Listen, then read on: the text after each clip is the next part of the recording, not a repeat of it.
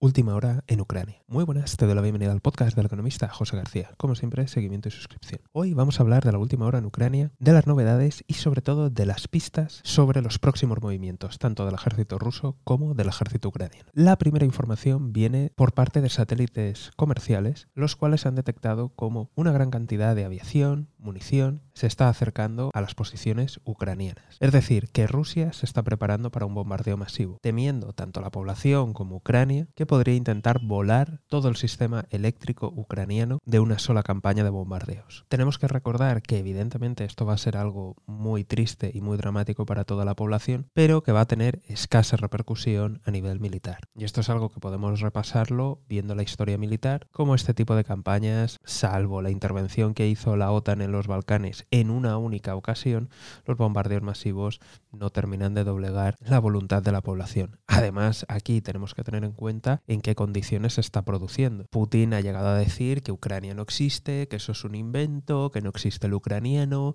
que no, no existen los ucranianos.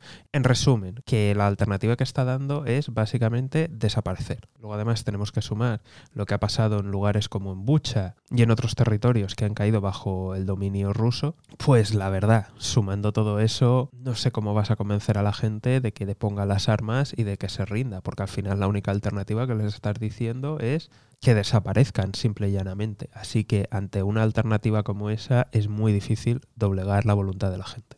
Por otro lado, y también viendo imágenes de satélite, tenemos el ya archiconocido mapa de fuegos en el que podemos observar el rastro de los bombardeos ucranianos, concretamente de la artillería de cohetes. Y si nos fijamos, estamos viendo cómo se está despejando el camino en la región de Zaporilla hacia la ciudad de Meritopol. Esto ya lo hemos hablado en diferentes podcasts. Esta ciudad se encuentra estratégicamente en el centro del corredor terrestre que ha creado Rusia en el mar de Azov, que conecta la zona del Donbass con Crimea, de tal forma que un ataque directo pondría patas arriba toda la logística rusa. Algunas fuentes ucranianas están diciendo de que probablemente el ataque se producirá aquí. Esta gran ofensiva que lleva semanas hablándose de ella. Aquí también tenemos que reconocer el juego de desinformación, las filtraciones interesadas y que nunca se sabe lo que puede ocurrir, ya que todos recordamos lo que pasó con la ofensiva en el norte en Kharkiv. Por parte ucraniana también se ha reforzado el área de Bakhmut y también se han escuchado rumores de un posible ataque en el norte del Donbass, ya que el ejército ucraniano sigue amenazando las posiciones de otro importante nodo logístico que pondría en riesgo todo el norte del Donbass, controlado por Rusia.